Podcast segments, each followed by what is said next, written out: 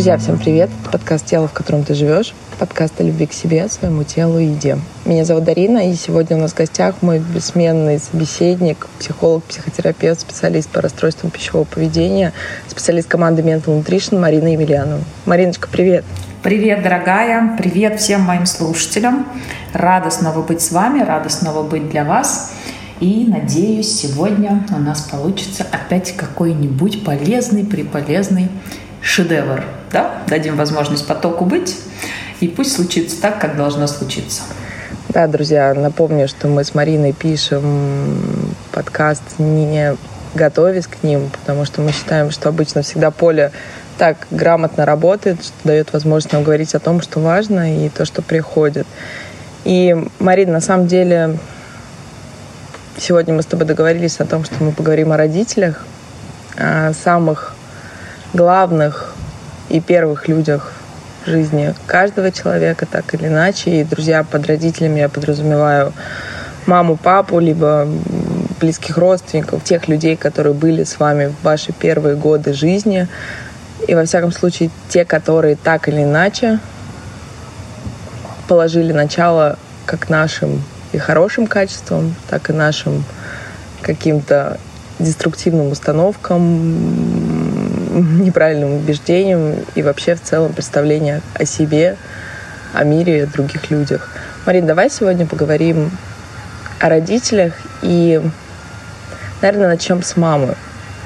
Мама это вообще такое, ты знаешь, вот лично для меня я даже произношу и как-то звучит очень сакрально. Не знаю, как для тебя, но у нас же где-то как будто бы на генетическом уровне, вот где-то на подсознании, под корочкой мама выступает главным человеком, и как-то они всегда говорим с трепетом. Я знаю, что в психотерапии, особенно когда не пройдена сепарация с родителями, сегодня мы о ней тоже поговорим, это всегда огромный шок для взрослых, для тех клиентов, кто приходит в психотерапию, что родители несовершенны, что это точно такие же люди, которые произвели нас на свет. У них могут быть хорошие отношения или плохие. Они могут быть вместе или расходиться. Они могут относиться к нам как хорошо, так быть иногда не сдержанные или совершать те поступки, которые, допустим, мы, будучи взрослыми людьми, на их месте бы не совершили. Как это вообще работает и насколько отношения с родителями важны в жизни каждого человека? Да, отличная тема, Дарин, на самом деле. Мне кажется, о ней можно говорить вечно можно говорить с разных сторон, да, используя разные подходы, философии, я не знаю, глубокие смыслы. Мне здесь хочется вдогонку того, что ты сказала, что родители несовершенны, да, вставить метафору от всем нами известного да, психолога Михаила Лобковского. Это из разряда «друзья, мы все невротики». И это нормально. Да, и как я часто говорю вам о том, что я подразумеваю под словом «невроз», а невроз – это наша возможность адаптироваться под внешнюю реальность, под социум. И это всегда непросто, и это всегда идет да, с какими-то диссонансами, в первую очередь, с собой, да, дальше там, я не знаю, с отношением к миру, там, к себе, еще к кому-то, и это нормально, да, то есть это пределы нормы. И задача-то какая? Понять, как наш невроз а, проявляет себя, да, через какие критерии, через какие двери он заходит и выходит, и грамотно научиться с этим обходиться, корректируя себя, да, по отношению к своему неврозу, грубо говоря, и понимая свой невроз по отношению а, к себе. Так, может быть, запутанно сказала, но хотелось как-то это немножечко а, подсветить. В любом случае, если что, там Дарина да-да спросит, или мы как-то выйдем в эту сторону. А по поводу важности отношений наших с нашими родителями, да, и с авторитарными фигурами нашего детства. Почему это так важно, почему нельзя обойти эту тему стороной, да, когда человек начинает себя а, познавать и стараться как-то улучшать качество своей жизни. Потому что для ребенка родители — это мир, это вселенная, это реальность, это возможность понять, как он устроен, где они оказались, да, что их ждет, вообще что происходит. То есть вся идентификация мира для ребенка происходит через его родителей. Происходит да, через этих важных фигур, нашего детства, а, которые своим поведением, да, своими словами, а, своими действиями обозначают нам то, как этот мир устроен. То есть здесь из разряда, да, если нам с вами, ну это уже про нашу психику, про работу ума, если нам с вами всю жизнь будут говорить, да, что курить, например, это вредно, и папа, сажает на коленку свою дочку, будет объяснять ей об этом и затягиваться папироской, да, мы, конечно, поверим в то, что курить вредно, но поведение мы выберем какое. Какое папа выбирает в этом месте и сделаем это неосознанно. Почему? Ну, потому что так есть, и с этим не поспоришь. Вот, поэтому если здесь как-то резюмировать, да, вопрос, да, который ты задала, а, это потому что ребенок познает и знакомится с этой реальностью, с этим миром через родительскую фигуру. И поэтому это так важно, и поэтому с этого все начинается. Знаешь, Марин, почему-то, когда мы выбрали с тобой тему этого подкаста, я думала, что это будет достаточно веселая тема. А ты знаешь, почему-то мы начинаем говорить, у меня как будто бы поднимается на эту тему грусть. Не знаю, друзья, как у вас. И говоря про маму, Марин, я знаю, что в психотерапии есть такой синдром э, холодная мать. И очень часто те девочки, которые страдают булимией, анорексией, это обычно дочери таких матерей.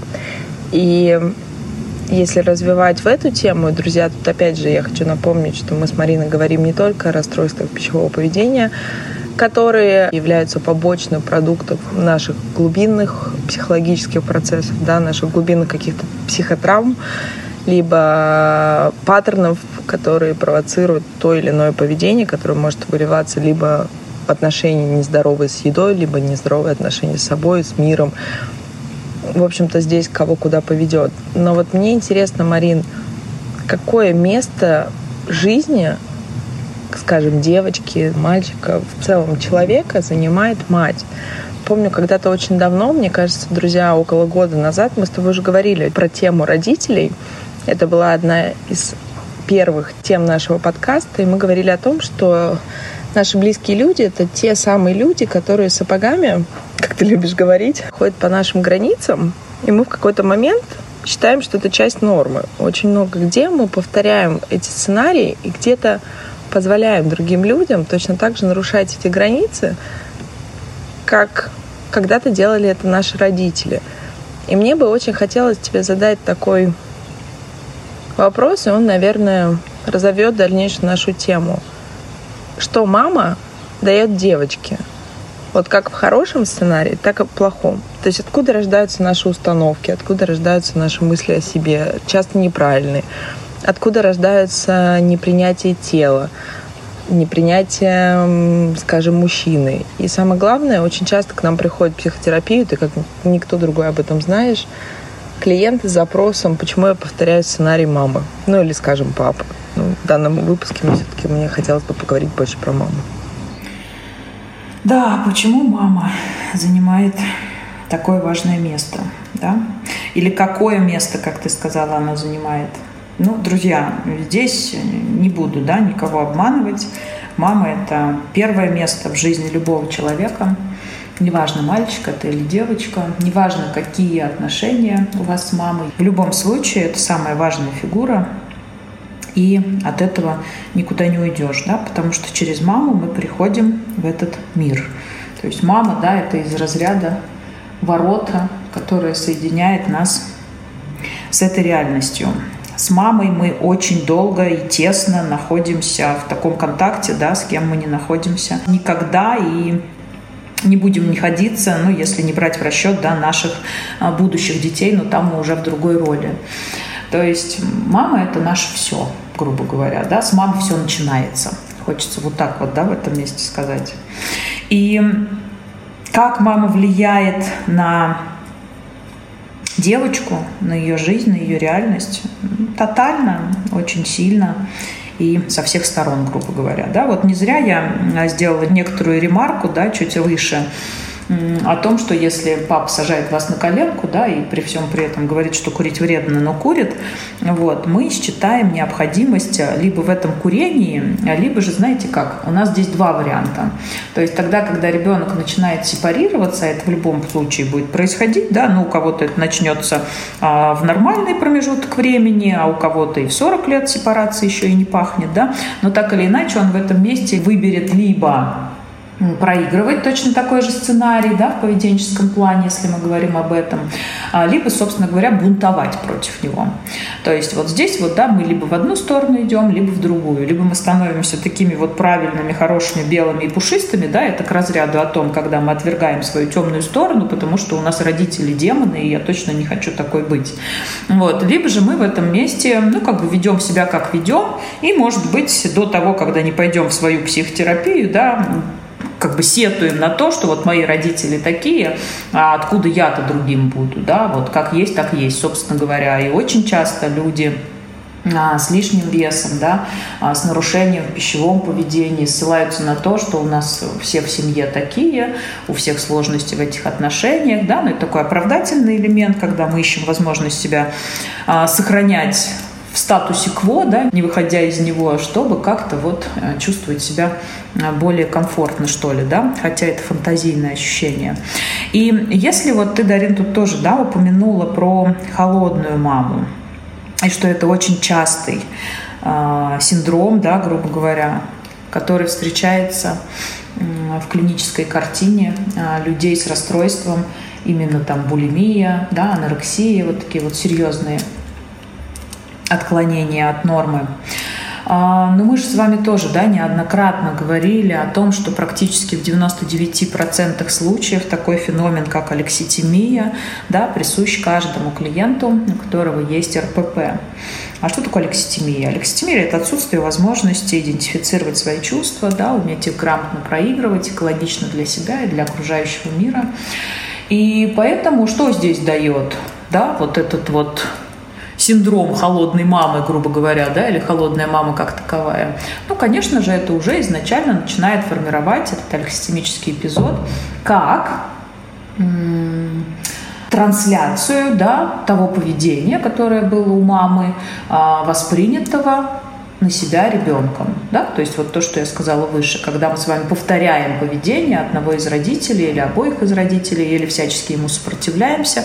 То есть в данном случае что происходит? Происходит то, что транслировал нам наш родитель, и мы понимали, ага, эмоции проявлять невыгодно, тогда зачем мне их, собственно говоря, идентифицировать? Какой в этом смысл? Но прикол в том, что эмоции от этого никуда не исчезают. Они как были, так и есть, потому что, ну, как бы вот зашиты они, да, в наши с вами опции какую программу, да, которой мы пользуемся. И они в любом случае есть. Хотим мы их осознавать, не хотим, да, так или иначе мы с вами люди, которым свойственно чувствовать, и это прекрасно. Но тогда, когда мы выбираем по тем или иным причинам это не делать, никому от этого хорошо не становится, да. И здесь уже начинает естественно формироваться что-то, что поможет нам справиться ввиду того способа, который мы выбрали, а, с тем, собственно говоря, что есть. Что в этом месте помогает нам с вами, как пищеголикам? Да? Конечно же, это заедать свой эмоциональный фон, неважно, да, в какую сторону он выстреливает, кому как привычнее. Кто-то радость может заедать, а, кто-то счастье, да, кто-то грусть, тоску, печаль. И здесь даже нету, знаете, каких-то критериев, что чаще, что реже. То есть вообще бывают перекосы в процессе, и бывает в течение жизни, да, разные какие-то составляющие. Бывает счастье от счастья отличающиеся, и горе от горя в том числе. Но факт остается фактом. И вы знаете, друзья, вот здесь опять возвращаясь к теме нашей сегодняшней, да, к теме родителей и в большей степени мамы, ну, как-то вот сложно отодвинуть важность самого факта существования да, родителя в нашей жизни и сделать его каким-то неважным. Или вот как часто очень бывает, когда человек приходит в терапию, и причем вообще неважно, да, с каким запросом он пришел. Расстройство от пищевого поведения, сложности в отношениях с детьми, с мужем, там, с родителями, да, а, депрессия да, или еще что-то. Я же работаю не только с РПП, да, у меня эти все темы, они так или иначе постоянно находится в работе, да, кто-то приходит по рекомендации, где-то мы после диагностической сессии понимаем, что сейчас выгоднее поработать именно да, с депрессивным эпизодом, а не с расстройством пищевого поведения. То есть здесь вот процессы все разные, я в этом месте компетентна, поэтому то, о чем я говорю, это мой собственный э, клиентский опыт. И здесь э, люди очень часто они еще и убедили себя в том, что с родителями, с отношениями родителей к ним и их к родителям, у них все ок. То есть они говорят, да не, у меня там, ну, обычные родители, ну, вот у нас нормальные отношения, ну, что там, вот мама, папа живут до сих пор вместе, мы там друг друга... Не-не-не, это вот нет, не оттуда. Там у меня вообще все было хорошо, там у меня вообще все было классно, да, то есть мы еще и с вами сейчас живем век информации, нам из каждого там чайника кричат, что первое, на что нужно обращать внимание, это отношения с родителем. Родители вас травмировали, установки там и травмы, да, и какие-то м- проекции, да, мы получаем от родительских фигур, и здесь уже у нас автоматически, да, у человека, который еще так или иначе а, только планирует поход к психотерапевту, да, рождается какой-то внутренний страх и сопротивление, то есть вот что я там приду, да, и скажу про своих родителей, если на самом деле у меня как будто бы с ними все нормально. Я не знаю, о чем они там меня травмировали, пароли, как и всех, да, там кормили, как и всех, ну, а тут как будто бы непонятно, о чем говорить. Зачем я сейчас об этом говорю, друзья? Наверное, для того, 嗯 чтобы вы не думали, что терапия только сосредоточена да, на том, чтобы разбираться в отношениях с папой и мамой. Работаем мы в любом случае с клиентом. А вот уже через то, что выбирает говорить клиент как свою собственную проблему, как свой собственный дискомфорт, отсылает нас так или иначе либо через истории, либо через ощущения да, к отношениям с нашими родителями. И там уже начинает пазл складываться. А что, откуда пошло, как я выбрала в этом месте это воспринимать, да, почему я здесь позаботилась о себе вот таким способом, способом, почему я выбрала сформировать именно эту проекцию, а, почему здесь да, у меня сложилось именно такое ощущение. И, собственно говоря, вот так потихоньку а, клубочек развязывается. И когда нам с вами удается да, этот клубочек развязать, и в процессе наблюдать за тем, как он развязывается, все встает на свои места. То есть это, знаете, из разряда родители занимают свое место, мы занимаем свое место, нам становится понятным, почему так ведут себя родители, нам становится понятным, почему мы выбираем вести себя так в адрес с родителями. Есть уже инструменты для того, чтобы помогать себе да, в этих отношениях без необходимости менять родителя,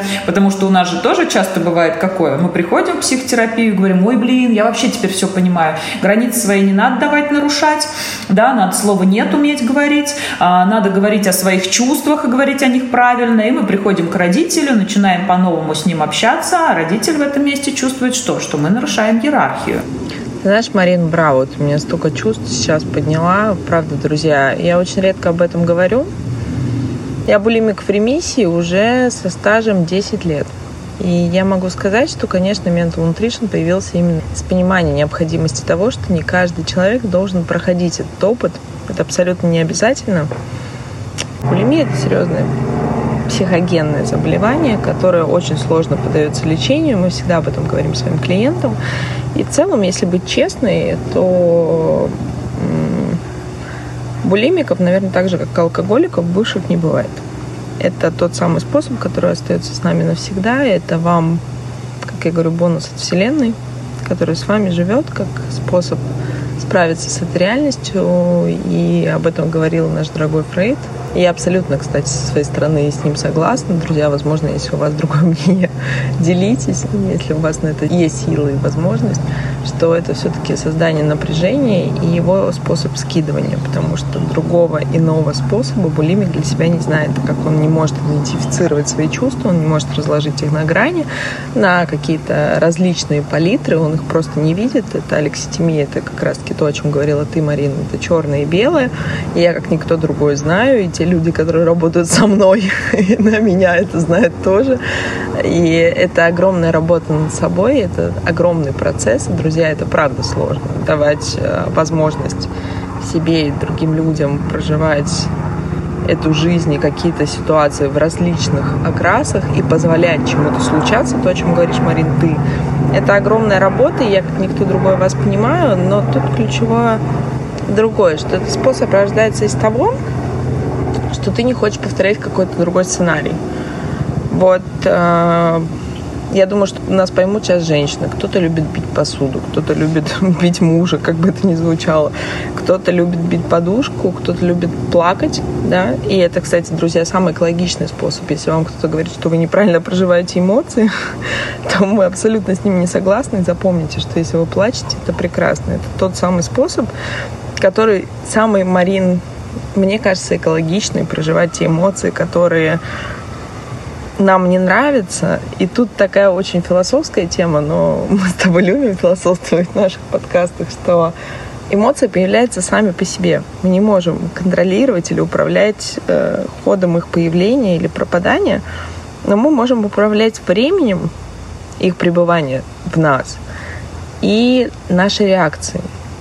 Ведь, э, как ты правильно говоришь, мне как-то отозвалось, я уже не помню, какой это был подкаст, про то, что здесь и сейчас это очень такая, знаете, хрестоматийная фраза, которая в модных книгах написана или на каких-то тренингах. На самом деле, друзья, происходит здесь и сейчас, а все остальное это наши додумки. Мы либо предвкушаем со страхом, с каким-то наоборот, предвкушением в хорошем плане, с каким-то ожиданием будущее. И чаще все-таки наказываем себя или ругаем за прошлое, за какие-то наши ошибки. Я всегда спрашиваю клиентов, которые приходят в психотерапию к нам, а, что хорошего, скажем, у вас произошло за эту неделю. И согласись, Марин, что это всегда сложнее, чем вспомнить, что плохое, потому что мы как-то сами так интуитивно привыкли ориентироваться на какие-то плохие ситуации, которые с нами происходят, они сильно ярче отпечатываются и остаются с нами. И вот возвращаясь к теме мамы, очень часто девочка, как мне кажется, Марина, опять же, ты как психотерапевт меня подправишь, если я в каком-то месте не права, очень часто девочкам с расстройством пищевого поведения, с непринятием себя, кажется, что как раз-таки вот эти способы, про которые я говорила, про экологичные, как я считаю, будь это даже тарелки или слезы, эти эмоции, этот способ проживания как будто бы под замком. Он как будто бы под запретом, потому что есть зачастую картина мамы и ощущение в голове «я так не хочу». Я не хочу быть такой. И мы очень часто уходим в антисценарий, мы либо, опять же, друзья, имея в голове антисценарий, это как очень многие, наверное, найдут себя в этом примере, который я приведу, девочки, которые это больше все-таки к папе относятся, которые избегают, которые очень боятся, имея отцов, к примеру, с алкогольной зависимостью, очень часто выбирают себе мужья тех, кто имеет либо алкогольную, либо наркотическую зависимость, либо э, использует рукоприкладство. Это так называемый антисценарий, который потом перерастает э, в тот запрос психотерапии, я повторяю сценарий мамы или папы, что мне делать. И вот тут очень много работает, как мне кажется, то, как мама обращается с собой, в целом со своим телом, с окружающими, и как она реагирует на ваш запрос. И вот тут, Марина, наверное, у меня к тебе такой вопрос. До какого возраста мы повторяем все паттерны поведения мамы? И когда мы выучиваем? Потому что мне сложно говорить. Я очень много времени находилась в психотерапии, я знаю, о чем я говорю, но мы очень часто примеряем жизнь мамы в маленьком возрасте, на себя, потому что мы неразделимы. Ну, как минимум до возраста трех лет мы вообще не осознаем различий себя и, собственно, своих родителей. Нам кажется, что мы одно целое, а дальше мы смотрим на сценарий, который проживают наши родители. И они нам либо нравятся по тем или иным причинам, либо не нравятся. И вот тут очень часто бывает, особенно когда мама жертва, что девочки вкладывают себе в голову «я так не хочу». И, к примеру, друзья, та же анорексия, это коморбидное заболевание вместе с булимией, они очень часто между собой балансируют то в одну, то в другую сторону. Это как раз-таки удаление в себе, вот это избегание вторичных половых признаков женщины. В основе этого заболевания лежит глубинный страх быть женщиной Потому что, видя на примере, как страдает, к примеру, мама, находясь в абьюзивных отношениях, либо, опять же, друзья, обращу ваше внимание, находясь в собственной манипуляции, так называемый синдром жертвы, о котором мы сегодня тоже с тобой, мне кажется, поговорим относительно мамы, как они любят зачастую применять эту позицию. Он тут тоже очень важен. И девочка как будто бы видит то, что она так жить не хочет. И она выбирает другой путь. А дальше уже начинается расстройство пищевого поведения. И вот в целом, Марина, наверное, я закончу свою сегодня долгую речь. Детская психика, вообще расстройство пищевого поведения, мы с Мариной говорим очень много об этом, оно формируется, как мне кажется, с 13 до 16 лет. Это как раз-таки тот возраст, когда наша психика очень лобильна, говоря на умном языке, а если по-простому, то психика ищет те самые углы, об которые можно удариться и получить опыт. И поскольку мы как неокрепшие личности отражаемся во всех, ком только можно и, и нельзя, то мы находим те самые грани, которые откликаются в нашем сердце, и находим как раз-таки в тот момент тот способ. Кто-то находит его в экологичных вопросах, будь это спорт, будь это забота о себе, будь это понимание о том, что я ценна. И опять же, тут очень важна мама, то, как она относится к себе, и то, как к ней относятся окружающие, то, как мы это видим. Либо мы находим неэкологичные способы, будь это переедание, а очень часто заедание. Друзья, если вы обратите внимание, очень во многих фильмах, я, кстати, сейчас, Марин, заметила, за последние пару лет, возможно, ты тоже, стали часто показывать картины, что когда в семье тяжелая атмосфера, всегда есть ребенок, чаще всего это девочка, которая заедает стресс. Ее очень часто показывают, что она стоит молча, не проживая свои эмоции, смотрит в окно, либо никак не реагирует и просто молча жует. И, друзья, это на самом деле так и бывает. И когда вы ругаете своего ребенка, я просто всех призываю, и наш проект развивается в сторону того, чтобы все-таки работать с подростками, потому что я считаю, что эта тема очень актуальна, а у нас просто не хватает информации об этом. А к тому моменту, когда клиенты приходят к нам, им обычно уже за 30, либо под 30, и расстройство пищевого поведения уже цветет очень много лет, и оно, несомненно, влияет на нашу психику, на нашу самооценку, в целом на нашу жизнь, то мне очень важно, чтобы вы, как родители, если у вас есть ребенок, обращали на это внимание, что то, что ваш ребенок проживает эмоции в стиле криков, в стиле какого-то бунта, это нормально, это прекрасно. Я всегда говорю всем родителям, которые, помнишь, Марина, всегда приходят и говорят, что моего ребенка подменили, она всегда такая хорошая была. Друзья, если ваш ребенок в 13, 14, 15 лет бунтует, это прекрасно. Это значит, ваша сепарация проходит правильно. Страшнее, когда ваш ребенок, условно говоря, смотрит в окно, и после того, как вы его поругали, он просто молчит. Вот это первый звоночек тому, что любая эмоция должна быть, и она найдет место, куда выкинуть свою эмоции. Будь это расстройство пищевого поведения, будь это алкоголь, будь это наркотики, психика найдет, куда выплеснуть это напряжение. Потому что ни один из нас не может держать это бесконечно в себе, потому что чуть позже это превращается в психосоматику. И очень важно обращать, друзья, внимание на эти звоночки. Вообще эмоции — это нормально. Вот то, наверное, мне кажется, главная суть нашего выпуска сегодня, но он, я думаю, будет сложным, что эмоции — это нормально. И вопрос в том только, как вы на них реагируете, как вы проживаете. Возвращаясь, Марин, к расстройству пищевого поведения, дальше несомненному стыду и вине, который приходит сразу же вслед за тем же компульсивным переданием, мне хочется тебя спросить, какие должны быть так скажем, счастливые условия, я говорю об этом в кавычках, в отношениях с родителями, чтобы у девочки либо у мальчика развилось расстройство пищевого поведения. Вот, наверное, так, если глубинно. Либо ты можешь взять любой другой способ. Я думаю, что это все про одно. Хороший вопрос. Классно ты к нему подвела, на самом деле. А, ты знаешь, Дарин, вот я в какой-то момент осознала, и как-то вот внутри себя приняла факт того, что а, счастливые условия в кавычках а, есть в жизни каждого человека. И они есть не потому что, а для того, чтобы. Угу. То есть вот здесь на самом деле, тогда, когда каждый в своих да, счастливых условиях находится личность, формируется тот или иной, опять-таки, да, способ адаптации к внешней реальности. У кого-то это расстройство пищевого поведения, например, у кого там холодная мама, да, у кого-то это еще какие-то штуки.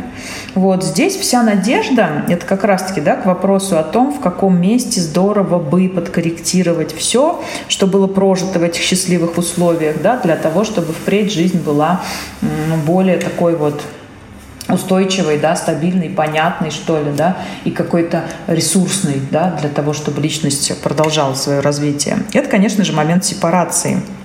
И вот ты классно здесь сказала, а, что если ваш ребенок бунтует, да, и вы позволяете этому бунту быть, то у него есть шанс встать на свои собственные ножки и найти свои собственные способы для взаимодействия с этой реальностью, тогда, когда есть прям вот эволюционная возможность отодвинуться от тех, которые были привиты ему в этих счастливых а условиях.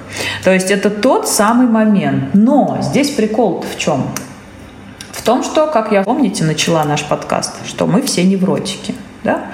И не каждый родитель готов слышать бунт своего подростка, потому что его это бесит.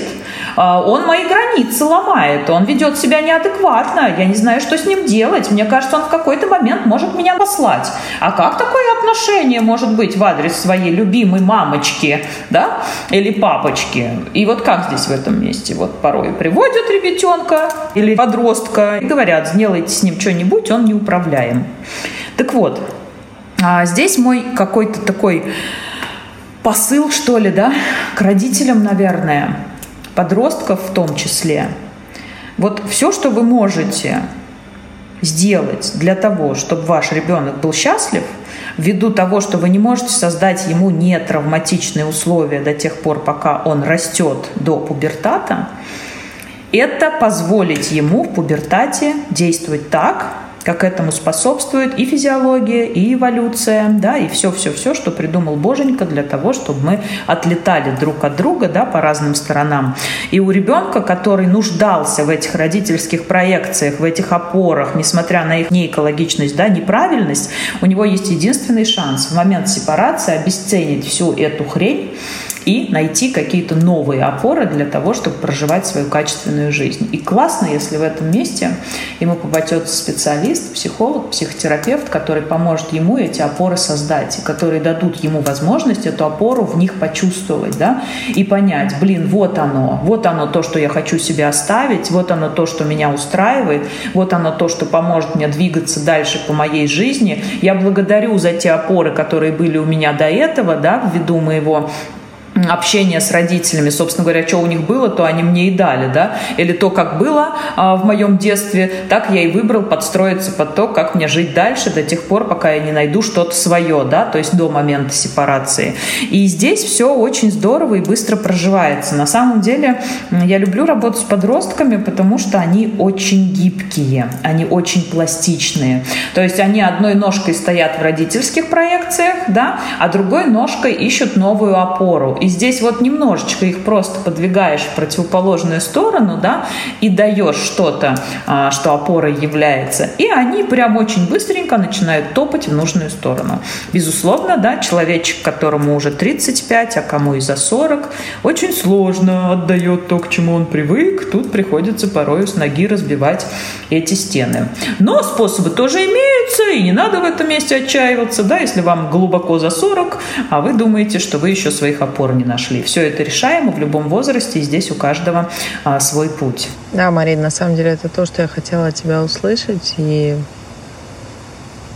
ты правильно сказала про подростков, что психика в возрасте 14, скажем, до 20, по моим ощущениям, Марина, возможно, ты меня как специалист поправишь, она очень лобильна. То есть мы принимаем все на веру, потом обесцениваем, нам либо это позволяют в пубертатном периоде, либо не позволяют, и тогда мы ищем другие способы. Тут ключевое, друзья, то есть непринятие это начинается там, когда ты кричишь, а тебя не слышат, или тебе говорят, что это ненормально, то, как ты проживаешь эмоции. И в этом моменте ты находишь другой способ. Друзья, его находят все. Кто-то держит это в себе, скажем, до 30 или до 35, а потом уезжает э, в лучшем случае. Я считаю, что это самый экологичный способ, какой существует. Улететь куда-нибудь на Бали, я не знаю, курить бамбук и кататься на серфе. Это прекрасно. Я очень много знаю знакомых, которые именно так и сделали. Это тоже процесс, это тоже путь. Но бывают и не такие экологичные способы. И люди проваливаются в зависимости. И, друзья, в этом месте я хочу сказать, что это не стыдно. Это не стыдно, это наш способ адаптации. И, наверное, Марина, я считаю, что мы должны больше об этом говорить, потому что очень много клиентов, которые обращаются к нам,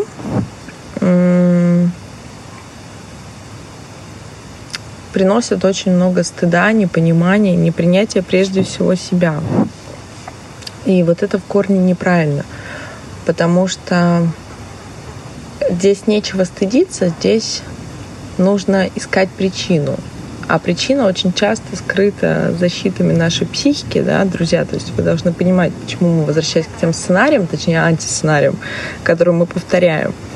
Потому что наш организм, если брать вот с точки зрения, я все-таки занимаюсь больше физиологией, нежели чем психологией, но абсолютно принимаю и все-таки считаю не как специалист, а как человек, что психология в этом месте важнее все-таки в жизни каждого человека, да, потому что мозг это наш компьютер, а психика это наша операционная система, исходя из нее мы действуем, с вами и живем.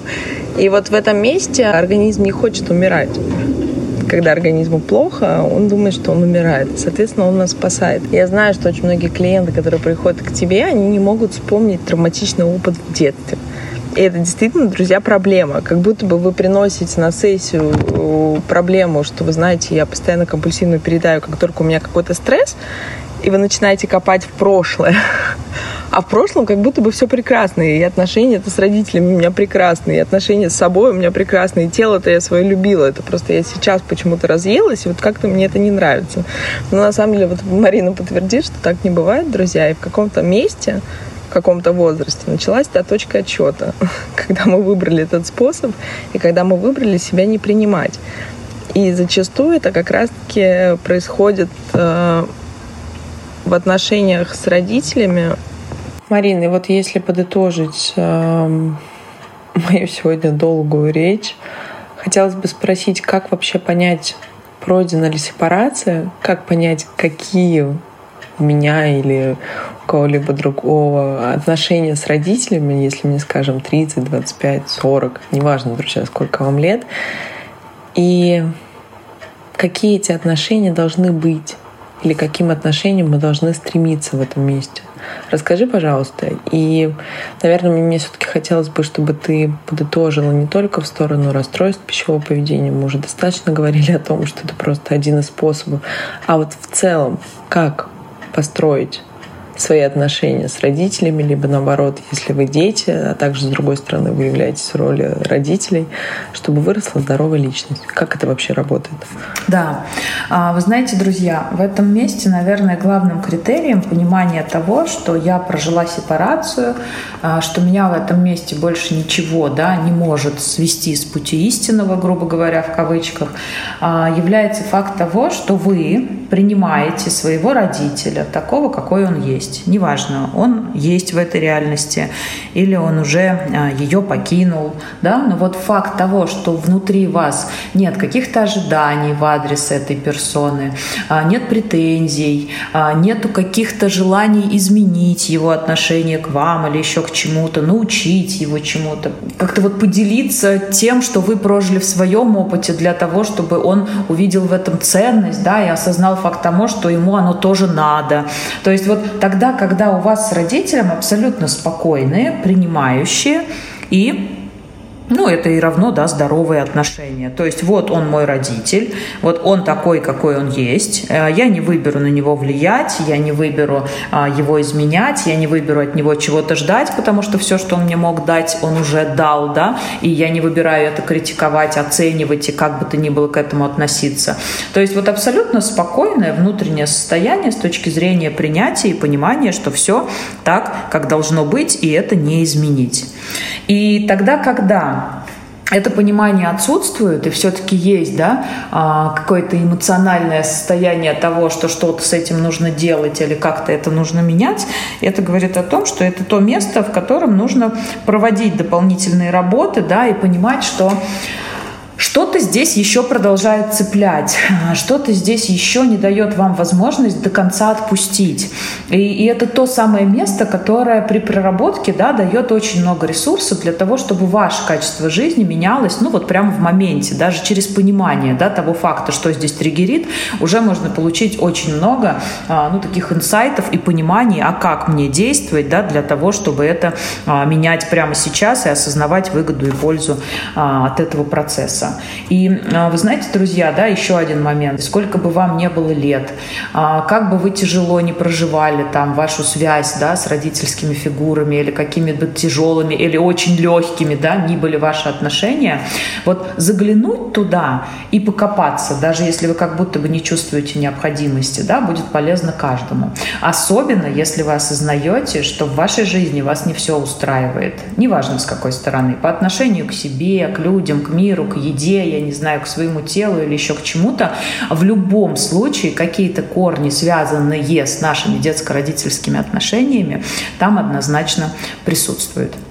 А если вы в этом месте выбираете думать, но вы не проходили свой психотерапевтический опыт, да, о том, что у вас и так все классно, но у вас вот всего лишь, как Дарина, да, выше говорила, есть компульсивное переедание, и вам вот с этим нужно что-то делать, и вы вот в этом месте, да, можете как-то нервничать дополнительно, то даже сам факт того, что есть этот элемент агрессии, говорит о том, что что-то скрыто или от чего-то вы прячетесь. Уж извините, пожалуйста, да, но я не могу здесь вас обманывать, делать и говорить о том, что, ну да, наверное, в вашем случае это что-то другое, вот у всех это про это, а вот в вашем случае это что-то другое. Нет, я, конечно, допускаю мысль о том, да, а, что есть что-то неопознанное и непонятое, но чаще всего и в моем случае, да, в 100% случаев, там однозначно есть какая-то связь. И здорово, если мы ее осознаем для того, чтобы больше к этим вопросам не возвращаться.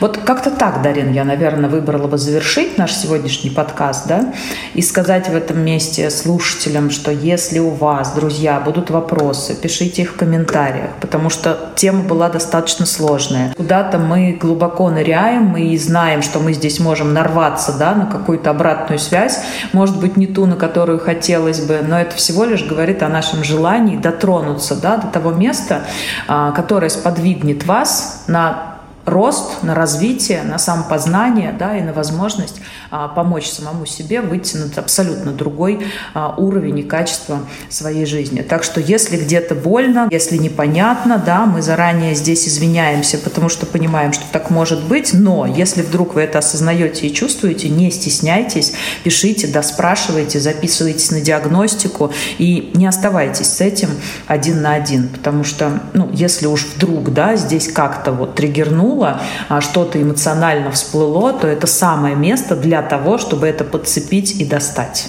Вот как-то так. И я в этом месте с вами прощаюсь. Спасибо вам за то, что вы у нас есть, за то, что ценно то, что мы делаем. А, всех виртуально обнимаю, как обычно, и на связи. Друзья, прежде всего, наверное, это главное цель нашего подкаста. Всегда выбирайте себя, несмотря ни на что. И я всегда говорю, что легко выбирать себя, когда все хорошо и тебя ничего не волнует. И очень сложно, когда тебе сейчас тяжело или что-то происходит в твоей жизни не так, как тебе бы этого хотелось. И это тоже процесс, и знакомство с собой — это, наверное, главная цель каждого из нас. Поэтому берегите себя, берегите свое физическое и ментальное здоровье. Это был подкаст «Тело, в котором ты живешь», подкаст о любви к себе, своему телу и еде. До новых встреч. Пока-пока.